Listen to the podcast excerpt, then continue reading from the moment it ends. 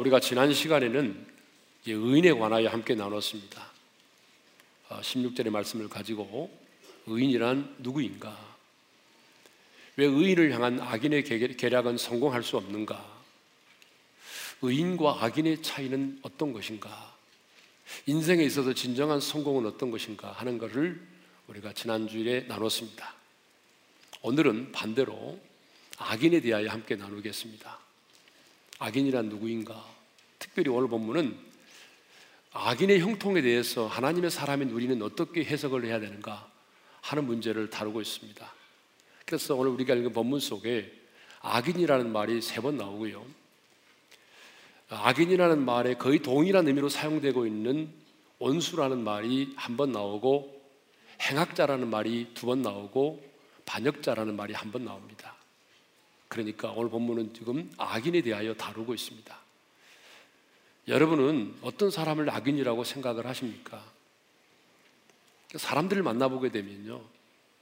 자기의 주관적 관점에서 의인과 악인을 구분 짓습니다. 그러니까 예를 들면 누군가 나보다 선한 것 같으면 의인이라고 말하고 나보다도 악한 것 같으면 악인이라고 말한 거예요. 또 많은 사람들은 이 도덕적이고 윤리적인 관점에서 의인과 악인을 구분합니다. 그래서 어떤 사람이 굉장히 도덕적으로 흠이 없고 온전하고 선하면 아, 그 사람 의인이야 라고 말하고 어떤 사람이 욕도 잘하고 거짓말도 하기도 잘하고 사기도 잘 치고 예, 누군가에게 해를 끼치면 우리는 그 사람을 악인이라고 그렇게 말하죠. 그런데 여러분 성경은 의인과 악인의 구분을 그렇게 하지 않습니다. 성경은 의인과 악인의 기준을 하나님과의 관계로 설명하고 있습니다. 그래서 우리가 지난주에 의인이란 누구인가를 함께 나누는데 의인이란 죄를 짓지 않은 사람이 아니고 흠이 없는 도덕적으로 완벽한 사람이 아니라 넘어지고 또 넘어졌을지라도 의인도 일곱 번 넘어진다고 그랬으니까 예수를 믿음으로 말미암아 제 삶을 얻고 하나님과 관계가 맺어진 그 사람. 다시 말하면 하나님의 백성, 하나님의 사람을 성경은 의인이라고 말한다는 것입니다. 자, 그러면 이제 악인이란 누구일까요? 오늘 본문 아니 하나님은 악인을 어떤 사람을 악인이라고 말씀하실까요? 자, 여러분 악인은요. 하나님의 존재를 부정하는 사람입니다. 시편 어, 시편 4절을 읽겠습니다. 다 같이 시작. 악인은 그의 교만한 얼굴로 말하기를 여호와께서 이를 감찰하지 아니하신다 하며 그의 모든 사상에 하나님이 없다 하나이다. 악인은 그의 모든 사상에 하나님이 없다 하나이다. 그랬어요. 그러니까 악인은 누구죠? 하나님이 없다라고 말하는 무신론자입니다. 하나님의 존재를 부정하는 사람입니다. 바울은 로마서 1장 28절에서 그 마음에 하나님 두기를 싫어하는 사람이 악인이라고 말하고 있어요. 다 같이 읽겠습니다. 시작. 또한 그들이 마음에 하나님 두기를 싫어함에 하나님께서 그들을 그 상실한 마음대로 버려두사. 그러니까 누가 악인인가? 여러분 사람을 죽이고 거짓을 말하고 남의 것을 훔치고 남에게 해를 끼친 사람만 악인인가? 아닙니다. 사실 하나님 앞에서는요. 이 땅의 모든 사람이 죄인입니다. 의인은 없나니 한 사람도 없다고 그랬어요. 우리가 보기에는 이 사람이 어? 정말 죄를 많이 지은 사람 같고 이 사람은 별로 죄를 짓지 않은 사람 같지만 여러분 그렇지 않습니다. 예? 하나님 보시기에는 다 도토리 키적입니다. 거기서 거깁니다. 예? 그러므로 본문이 말하는 악인은 하나님의 존재를 부정하고 그 마음에 하나님 두기를 싫어하는 사람이 악인이라는 거예요. 아무리 사람들 보기에는요, 선하게 살고 시대의 정의를 위해서 살고 인류 역사에 많은 공헌과 업적을 남겨도 그 마음과 생각에 하나님이 없다면 여러분 그 사람은 악인이라는 거예요. 아무리 똑똑하고 아무리 많이 배우고 여러분 그래서 남보다 뛰어난 실력을 갖추고 있다고 할지라도 하나님의 존재를 부정하고 그 마음에 하나님 두기를 싫어하는 사람은 가장 어리석은 사람이라는 거예요. 그래서 다윗은 시편 14편 1절에서 그 마음에 하나님이 없는 자를 어리석은 사람이라고 정의하고 있어요. 여러분 시편 14편 1절을 다 같이 읽겠습니다. 시작. 어리석은 자는 그 마음에 이르기를 하나님이 없다 하는도다. 그들은 부패하고 그 행실이 가증하니 선을 행하는 자가 없도다. 여러분 누가 어리석은 사람입니까? 어리석은 사람은 그 마음에 이르기를 하나님이 없다라고 말하는 사람이라는. 그런데 여러분 오늘 우리가 사는 이 세상에는 하나님의 존재를 부정하는 사람이 얼마나 많은지 몰라요. 무신론자들이 얼마나 많은지 몰라요. 응? 하나님의 존재를 부정할 뿐만 아니라 그 마음에 하나님 두기를 싫어하는 사람이 득세를 하고 있어요. 물론 예전에도 무신론자들이 많았죠. 근데 예전에는요, 무신론자들이 그냥 잠잠히 있었어요. 근데 요 근래에는 주님 오실 날이 가까워져서 그런지 몰라도 최근에서는요, 무신론자들이 하나님의 존재를 부정하고 그 마음에 하나님 두기를 싫어하는 이 어리석은 사람들이 단체를 조직하고 집단으로 움직이기 시작을 했어요. 그래서 하나님을 믿는 사람들을 공격합니다. 영국에서 처음 선보인 일명 무신론자들을 위한 교회가 여러분 무신론자들이 교회를 세워가고 있어요. 얼마나 많은 교회가 지금 확산되고 있는지 몰라요. 그래서 이들이요, 여러분 일요일 날이면 모입니다. 하나님의 존재를 부정하는 사람들이 일요일에 모여가지고요 세상 노래를 부르고 세상의 유명한 과학자나 연예인들을 불러다가 여러분 강연을 들어요. 이제는 거기서 끝나는 것이 아니라 여러분 이 무신론자들이 하나님의 존재를 부정하고 그 마음에 하나님 되기를 싫어하는 사람들이 이제는 돈을 들여가지고 광고를 하기 시작을 했어요. 자기 돈 들여가지고 광고합니다. 불우한 사람 돕는 것도 아니고요. 뭐라고 광고한지 아세요? 하나님이 세상을 창조한 게 아니고 인간이 하나님을 창조했다는 거예요. 인간이 만들어냈다는 거 하나님을. 천국과 지옥은 없습니다. 마음껏 인생을 즐기다 가세요. 여러분 이런 광고를 내보내고 있습니다. 그러면 왜 하나님의 존재를 부정하고 그 마음에 하나님 두기를 싫어하는 사람이 하나님께서 보실 때 악인이요? 그 사람이 가장 어리석은 사람인가?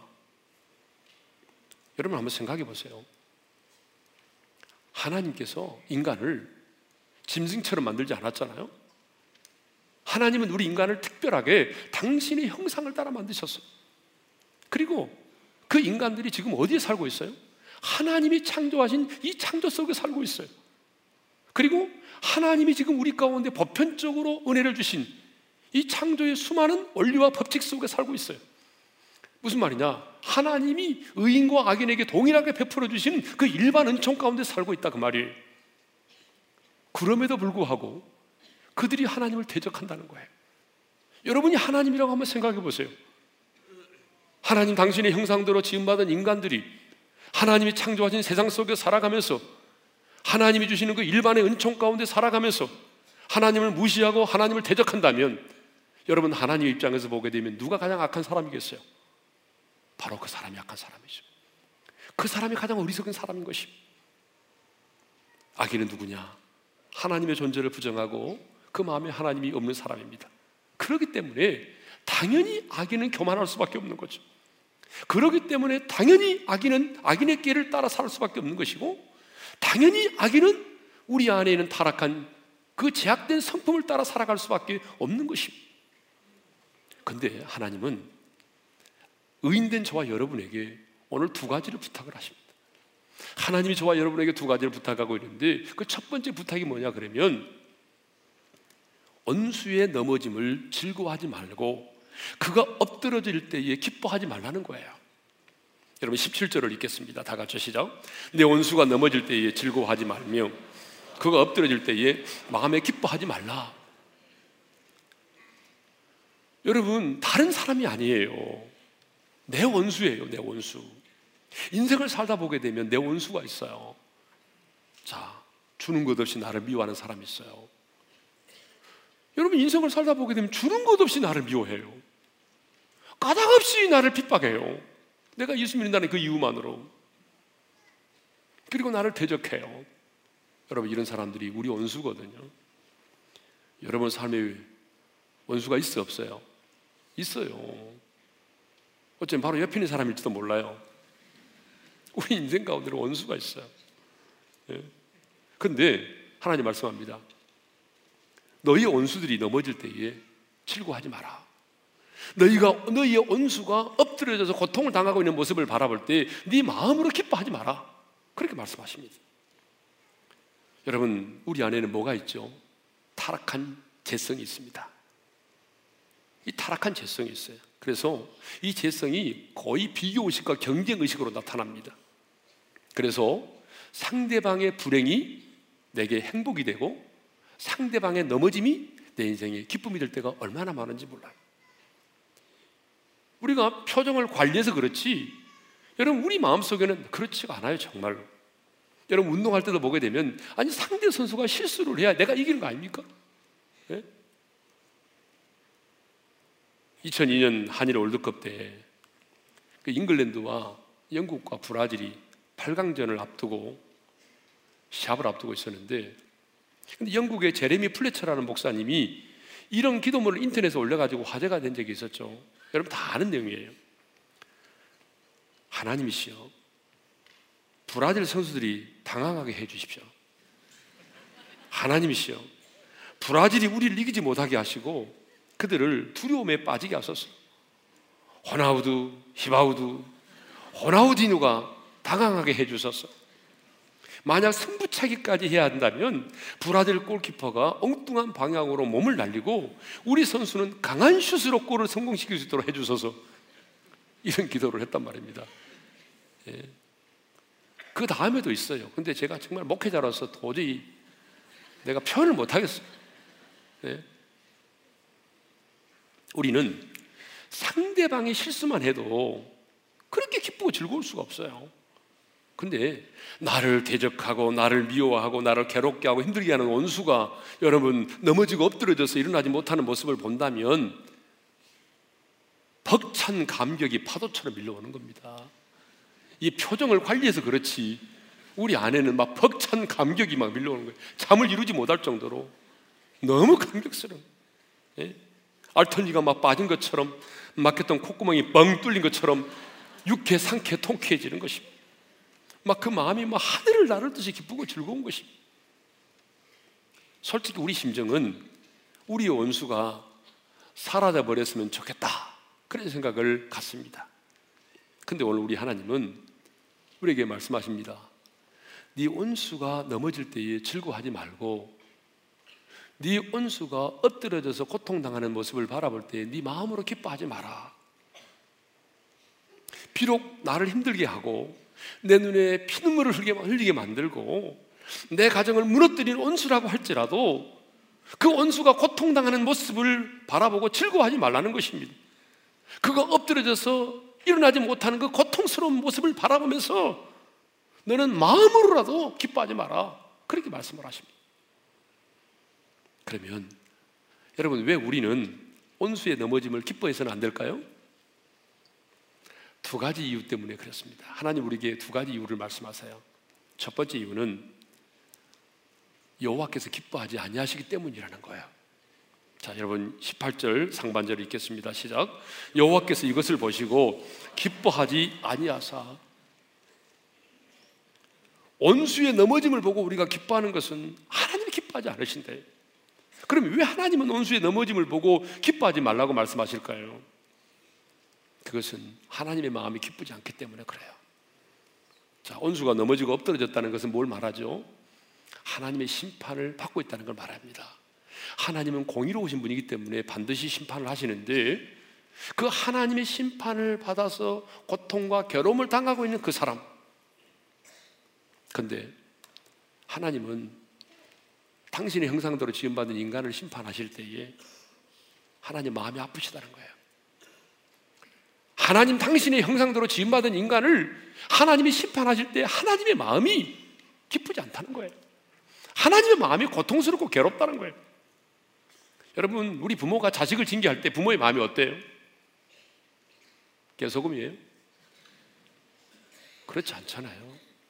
부모가 비록 내 자녀를 징계하지만 여러분 맞는 자식보다 때리는 부모의 마음이 더 아픈 거예요. 마찬가지입니다. 하나님께서 당신의 형상대로 지음받은 인간들을 하나님의 그 공의로운 속성 때문에 하나님이 심판하실 수밖에 없지만 하나님이 징계하시고 심판하시는 하나님의 마음이 더 아프. 하나님의 마음이 기쁘지 않으니까 하나님께 속한 너희도 기뻐하지 말라는 거예요.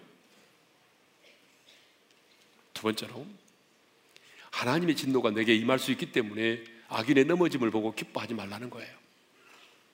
18절 하반절을 읽겠습니다. 다 같이 시작. 그의 진노를 그에게서 옮기실까 두려우니라. 여러분 우리가 원수가 아마 넘어졌을 때 기뻐하고 즐거워하게 되면 도리어 그에게 임한 진노가 내게 임할 수 있다는 거예요. 다시 말하면 우리가 우리 원수의 넘어짐을 보고 막 기뻐하고 즐거워하다 보게 되면 내가 도리어 넘어지고 엎드러질 수 있다는 거예요. 여러분 이것은 좀 설명이 필요합니다. 자, 우리 안에는 타락한 뭐가 있다고 그랬어요? 재성이 있다고 그랬잖아요. 저는 이 재성을 어, 언젠가 제가 이렇게 설명한 기억이 납니다. 우리가 예수를 믿게 되면 우리 안에 제가 짐승으로 표현을 했습니다. 좋게 쉽게 설명하기 위해서 이런 거 있죠. 하얀 강아지 새끼 한 마리가 있고 우리 안에는 검은 불독이 있습니다. 여러분 기억하는지 모르겠어요. 예. 하얀 강아지 새끼는 뭐냐면 내가 어느 날 예수를 믿음으로 말미암아 새로운 생명이 내 안에 태어났다는 거예요. 근데 여러분 새로운 생명으로 태어나는 것은 장성한 사람으로 태어나는 게 아닙니다. 그래서 하얀 강아지 새끼로 비유를 했어요. 우리 생명이 강아지 새끼다 그런 얘기 아닙니다. 예. 그런데 우리 안에는 검은 불독이 있어요. 그래서 우리가 우리가 재성을 따라 살지 않으면 이 검은 불독이 절대로 죽지는 않는다고 그랬죠. 사라지지 않아요. 언제까지? 내 영혼이 육체의 장막을 벗고 이 땅을 떠나기까지는 이 불독이 죽지 않습니다. 상상 살아 있어요. 그래서 내가 이제 이 불독이 힘을 쓰지 못하게 만드는 방법이 뭐냐 그러면 내가 육체의 소욕을 따라 살지 않는 거예요. 그러면 이 불독이 어때 먹는 게 없으니까 힘이 없어가지고 자빠져 있는 거예요. 근데 여러분 이제 우리 안에 재성이 있단 말입니다. 검은 불독이 있다가 말이에요. 근데 우리가 악인의 그 넘어짐을 보고 막 기뻐하고 즐거워하다 보게 되면 어떤 일이 벌어지냐면 우리 안에 있는 타락한 재성을 자극하게 되는 거예요. 여러분 우리 안에 있는 타락한 재성을 자극하게 되면 여러분 이제 검은 불독이 드디어 우리 안에서 힘을 얻기 시작하는 것입니다. 그러다 보게 되면 우리 안에 감춰져 있던 이 비교 의식과 경쟁 의식이 드디어 힘을 얻기 시작하는 거예요. 여러분 그래서 우리가 악인의 넘어짐을 보고 기뻐하고 즐거워하게 되면 그런 비교 의식과 경쟁 의식을 통해서 사탄이 우리 가운데 지배를 틈을 타게 되고 사탄이 드디어 우리의 마음과 생각을 지배하게 되는 것입니다. 그래서 더 많은 비교 의식을 하게 되는 것이고 더 많은 경쟁 의식을 갖게 되는 것입니다. 그러다 보게 되면 결국은 내가 넘어지게 되고 나도 엎드러지게 되는 거예요.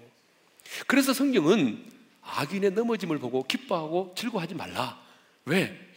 네 안에는 타락한 재성을 자극해서 너도 비교를 하게 되고 경쟁을 하게 되고 그러다 보게 되면 어떻게 된다는 거죠? 우리가 넘어질 수 있다는 거야. 여러분, 사실은요, 사탄의 가장 강력한 무기 중에 하나가 뭔지 아세요? 비교 의식입니다. 그래서 C.S. 루이스는 말하기를 사탄이 현대에서 가장 사용하는 현대식 무기, 가장 무서운 무기가 뭐냐? 비교 의식이라는 거예요. 여러분, 우리나라가 최근 들어서 이혼율이 높아졌어요. 진짜 높아졌어요. 예전에 비해서. 근데 여러 가지 우리가 이제 뭐 이혼을 하게 된 이유가 있지만요. 따지고 보게 되면 뭐냐면 비교 때문에 비교. 옛날에는 뭐 비교할 것도 없어서 뭐 드라마에 나오는 거 드라마 본 적도 없고 그러니까 별로 비교 안 해요. 근데 요즘에는 비교할 게 많아졌어요. 그래서 내 아내와 내 친구의 아내를 비교하는 거고 내 남편과 친구의 남편을 비교하니까 비교하니까 불행해지는 거예요. 여러분 비교하니까 불행해지고 그 불행해진 마음에 사탄이 틈을 타니까 넘어지는 거 아닙니까? 예? 여러분 한번 생각해 보세요. 무인도에 두 사람만 살고 있다고 생각해 봐요. 이혼하겠어요? 아니 무인도에 두 사람만 살고 있는데 비교할 사람이 없는데 왜 이혼해요? 안 합니다. 그래서 악인의 넘어짐을 보고 기뻐하고 즐거워하지 말라. 왜? 우리 안에는 타락한 재성을 자극해서 내가 비교를 하게 되고 경쟁을 하게 되고 그것으로 인해서 사탄이 틈을 타게 되면 내가 넘어지고 내가 또 동일한 진노를 받게 되니까 그래서 악인의 넘어짐을 기뻐하지 말라는 것입니다. 여러분 악인의 넘어짐을 보고 여러분 기뻐하거나 즐거워하지 않기를 바랍니다. 네, 두 번째 이유입니다. 두 번째 이유는 악인의 형통을 부러워하지 말라는 것입니다. 우리 한번 따라서 합시다. 악인의 형통을 부러워하지 말라. 여러분 오늘 보면 19절인데요. 다 같이 읽겠습니다. 시작. 너는 행악자들로 말미암아 분을 품지 말며 악인의 형통함을 부러워하지 말라. 예. 하나님 오늘 우리에게 악인에 대해서 부탁한 두 번째 부탁인데 악인의 형통을 부러워하지 말라는 거예요. 1절에도 그런 말씀이 나옵니다. 1절에도 보니까 너는 악인의 형통함을 부러워하지 말라 그랬어요. 성경에 여러 곳에서 악인의 형통함을 부러워하지 말라고 말씀하고 있어요.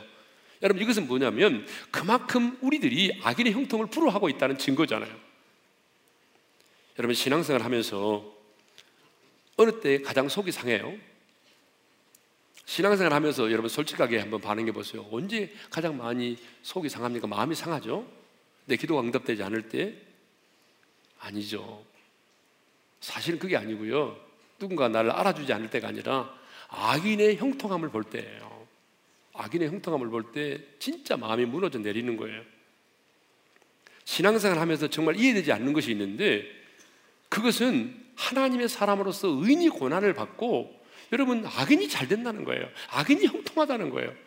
나는 기도 생활도 열심히 하고 정직하게 살고 양심껏 살았는데 아픔과 고난이 떠나지 않고 여전히 경제적인 어려움 가운데 살아갑니다.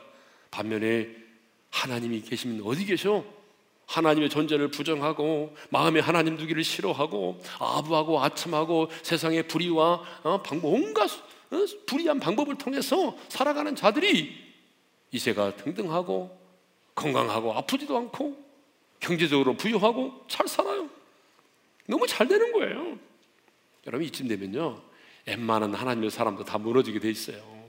그래서 시편 73편을 보게 되면 아삽이라는 사람이 나오는데 아삽이 그랬어요. 자기는 하나님의 사람으로서 고난 가운데 살아가는데 하나님을 대적하는 악인들이 너무 잘 된단 말이에요. 그래서 그 악인의 형통함을 보고 이렇게 고백을 합니다. 시편 73편 2절입니다. 다 같이 시작. 나는 거의 넘어질 뻔하였고 나의 걸음이 미끄러질 뻔하였으니 뻔했다는 거예요. 뻔. 미끄러질 뻔, 넘어질 뻔. 근데 넘어지지는 않았어요. 왜? 성소에 들어가서 악인의 결국을 알았기 때문에 자기가 하나님의 전에 들어가서 예배할 때에 하나님께서 악인의 결국이 이렇다. 내가 왜 악인이 그렇게 하나님을 대적하고 그렇게 악인된 삶을 살아도 내가 왜 그들을 방관한지 아니? 왜 악인의 형통함을 내가 그냥 두고 보는지 아니? 하나님이 가르쳐 주셨어요. 악인의 결국이 어떻다는 것을. 그래서 미끄러지지는 않았어요. 여러분, 하나님이 살아계신다면 악인은 급사람마다 죽어야 되는 거 아닙니까? 여러분, 우리 개념으로 본다면 아니, 예수 믿는 사람들을 살해하는 사람이 그 자리에서 벼락 맞아 죽어야지. 근데 예수 믿는 사람은 죽고 그를 죽인 사람은 오래 산단 말이에요. 악인은 하는 것마다 막히고 실패를 해야 되는데 여러분 고난도 없고 재앙도 없이 하는 일마다 잘 된다 그 말이에요. 이렇게 악하게 사는데도 어려움이 없으니까 악인의 특징이 뭐죠? 교만이 저희 목걸이요 그래서 그래서 악인의 특징은 교만합니다. 입만 열면 포악한 말이 튀어나와요. 나중에는요 하나님 막 조롱해요. 야, 하나님 살아계시면, 하나님 살아계시면 이런 일이 있을 수 있냐? 봐. 하나님 조롱하죠. 하나님 무시하죠. 거침없이 하나님을 무시하는 말을 내뱉기 시작합니다. 자기 자신이 하나님인 양. 그런데 의롭게 살고 진실되게 살고 하나님 중심의 삶을 살고자 하는 자신은요 고난과 어려움이 떠나지 않습니다. 이것을 보고 아삽이 실족할 뻔했어요. 아, 내가 하나님 앞에서 진실되게 살아온 것이 실로 헛되구나. 그런 생각을 하게 됐다 그 말입니다.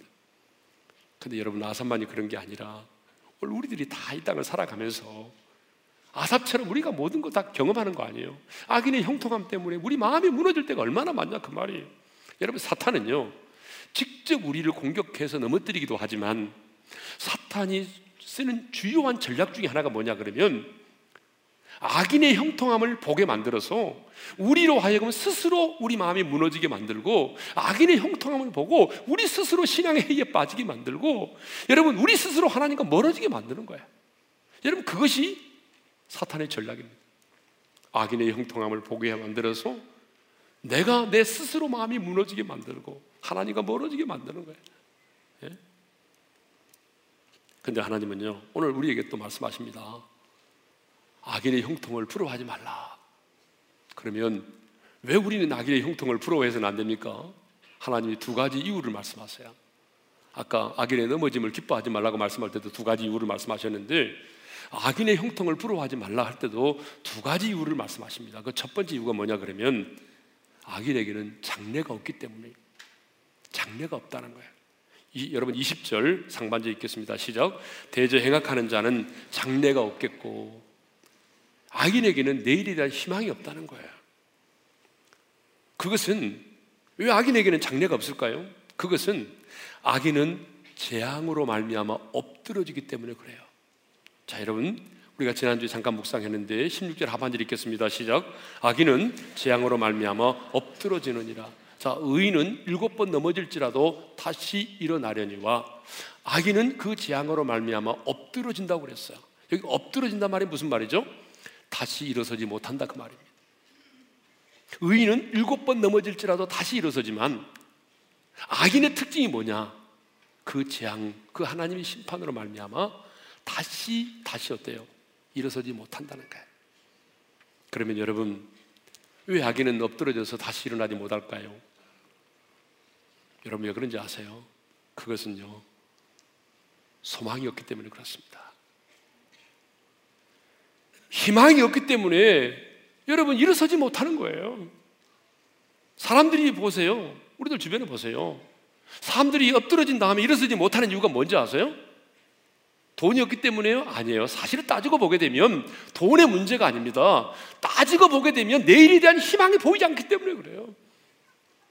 여러분, 대한 희망이 전혀 보이지 않기 때문에 대한 희망이 전혀 안 보이니까 사람이 극단적으로 자기 하나밖에 없는 목숨을 끊기도 하는 거예요. 대한 희망이 보이지 않아서. 그러므로 여러분 인생의 가장 큰 저주가 뭔지 아세요? 여러분 인생의 가장 큰 저주는 바로 미래와 희망이 없다는 것이. 그래서 케르케고르는 말하기를 절망은 뭐라고 그랬어요? 죽음에 이르는 병이라고 말했어요.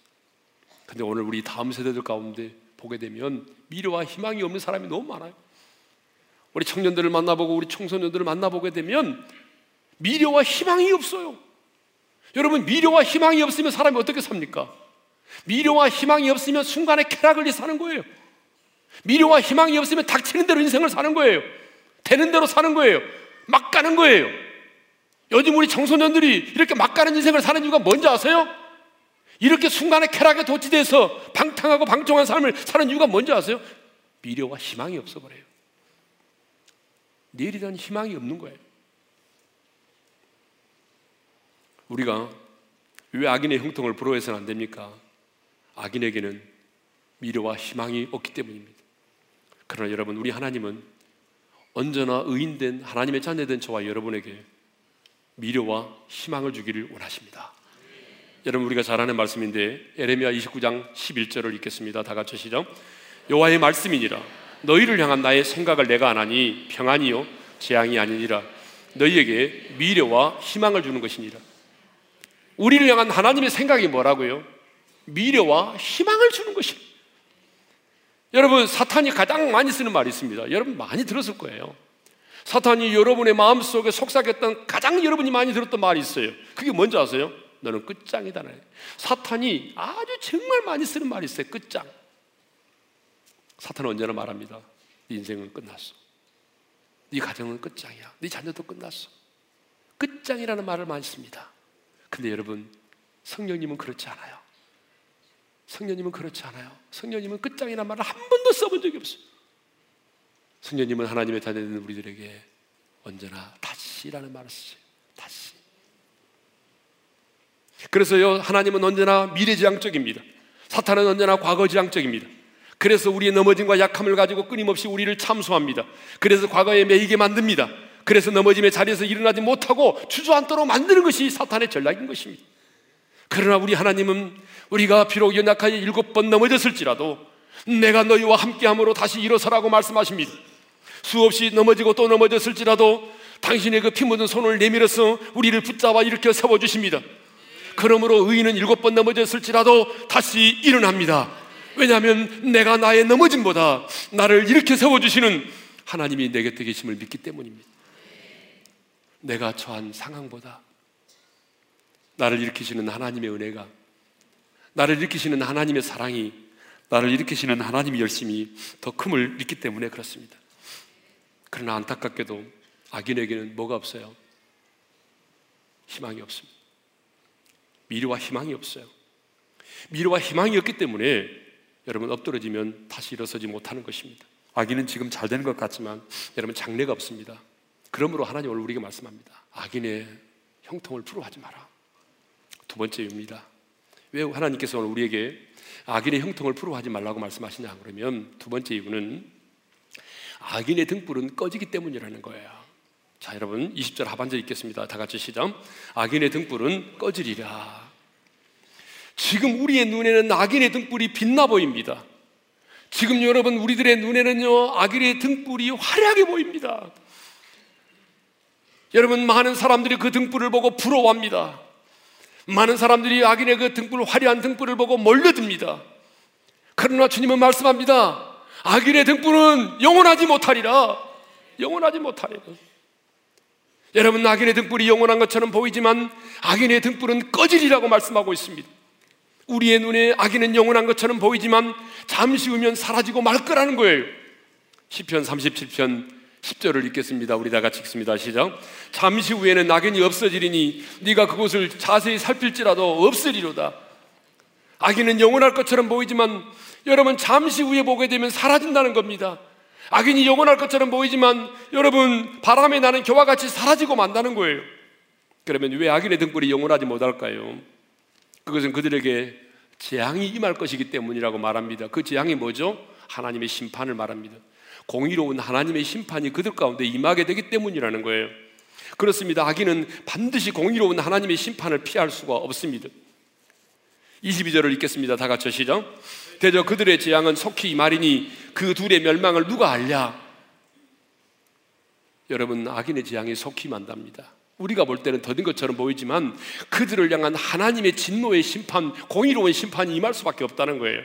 그러면 악인이 어떤 멸망을 받게 됩니까? 10편 9편 17절을 읽겠습니다. 다 같이요. 악인들이 수월로 돌아가며 하나님을 잊어버린 모든 이방 나라들이 그리하리로다. 악인들이 어디로 돌아간다고 말합니까? 수월입니다. 수월. 여러분 수월이 뭐예요? 음부입니다. 음부가 뭐예요? 지옥을 말하는 것입니다. 그러니까 악인이 결국은 곧 지옥이라는 거예요. 그런데 여러분 그 지옥이 어떤 것이죠? 가끔 그런 말 하는 사람들이 있어요. 그래 나 지옥 갈게. 나 지옥에 아랫목에 앉아 있을게. 그때 보자. 이런 말 하는 사람이 있어요. 예. 여러분, 지옥은요, 말로는 표현할 수 없을 만큼 목마름과 괴로움이 있는 곳입니다. 여러분, 누가 보면 16장을 보게 되면 부자와 거지 나사로가 나오는데 두 사람이 다 죽었어요. 나사로가 먼저 죽었어요. 거지가 먼저 죽었다 그 말입니다. 근데 어떻게 됐어요? 죽으니까 끝이 아니라 천사의 인도를 받아서 아브라함의 품에 안겼어요. 부자는 죽었는데 어떻게 됐어요? 성경이 말합니다. 음부의 고통 가운데 떨어졌대요. 그래서 음부의 고통 가운데 있는 이 부자가 여러분 이렇게 기도합니다. 다 같이요. 누가 보면 16장 24절 읽겠습니다. 시작. 아버지 아브라함이여 나를 극률히 여기사 나사로를 보내어 그 손가락 끝에 물을 찍어 내 혀를 서늘하게 하소서 내가 이 불꽃 가운데서 괴로워하나이다. 여러분 지옥이 어떤 곳인지 아세요? 한 방울의 자비도 없는 곳이에요. 여러분 구더기도 죽지 않아요. 내가 이 불꽃 가운데서 괴로워하나이다. 여러분 악인의 결국은 이 부자처럼 음부의 고통 중에 떨어져서 괴로움을 당한다는 그 말입니다. 하나님의 존재를 부정하고 그 마음에 하나님 두기를 싫어하고 육체의 소욕을 따라 사는 자는 마침내 이와 같이 여러분 하나님의 심판을 피할 수 없다는 것이에요. 이 땅에서는 악인과 의인의 삶이 별로 구분이 안 되죠. 여러분 뭐 의인과 악인이 구분됩니까? 예? 구분이 안 돼요. 그러나 거지 나사로가 아브라함의 품에서 위로를 받고 부자는 은비의 고통 중에 떨어졌던 것처럼 인생의 결국은 너무나 다를 수밖에 없는 것입니다. 악인은 자신의 악한 행위로 말미암아 일시적으로 흥황할 수는 있습니다. 그러나 악인의 흥황은 문자 그대로 일시적인 현상에 불과합니다. 시간이 지나면 악인의 등불은 꺼지게 되어 있습니다. 시간이 지나면 풀과 같이 배임을 당하고 채소와 같이 사잔해지게 되어 있습니다. 그런데 왜 하나님의 사람인 우리가 악인의 형통을 부러워하십니까? 저는 목사로서요, 성도들에게 불만이 하나 있어요. 그 불만이 뭔지 아십니까? 성도들 만나보게 되면 악인의 형통을 너무 부러워한다는 거예요. 하나님을 대적하고 그 마음에 하나님 두기를 싫어하고 육체의 소욕을 따라 사는 자가 이 세상에서 잘 되고 남들처럼 악인의 등불이 밝아져 보이면 세상 사람들이 부러워하는 것은 이해가 됩니다. 근데 왜 하나님의 사람들인 우리가 왜 악인의 형통을 부러워합니까? 그 이유는 악인의 결국을 내가 잘 모르기 때문에 그래요.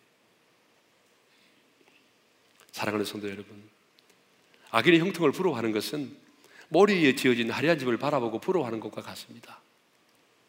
악인의 넘어짐을 바라보며 기뻐하지 맙시다. 왜냐하면 하나님이 기뻐하지 않습니다. 악인의 진노가 내게 임할 수 있기 때문입니다.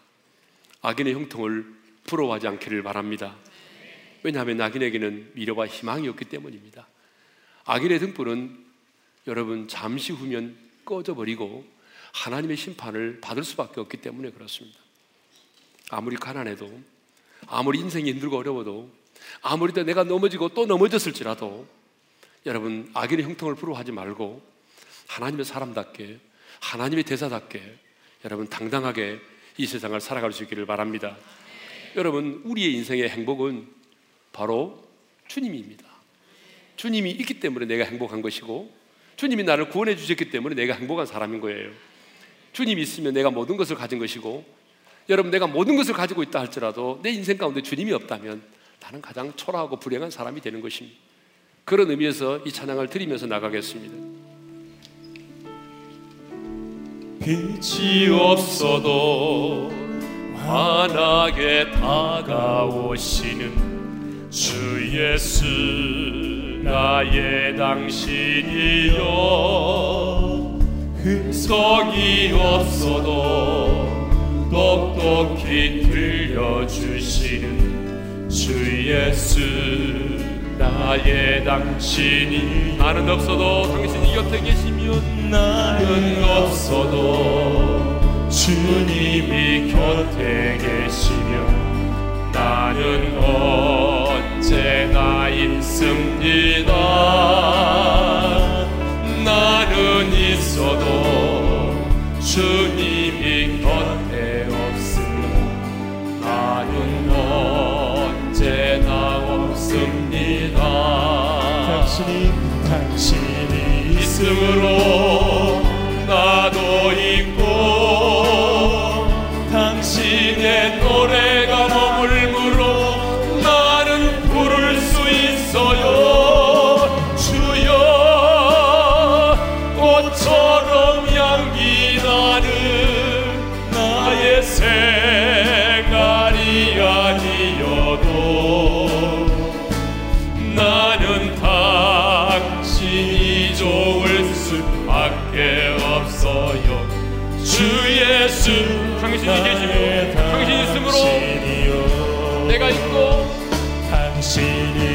있음으로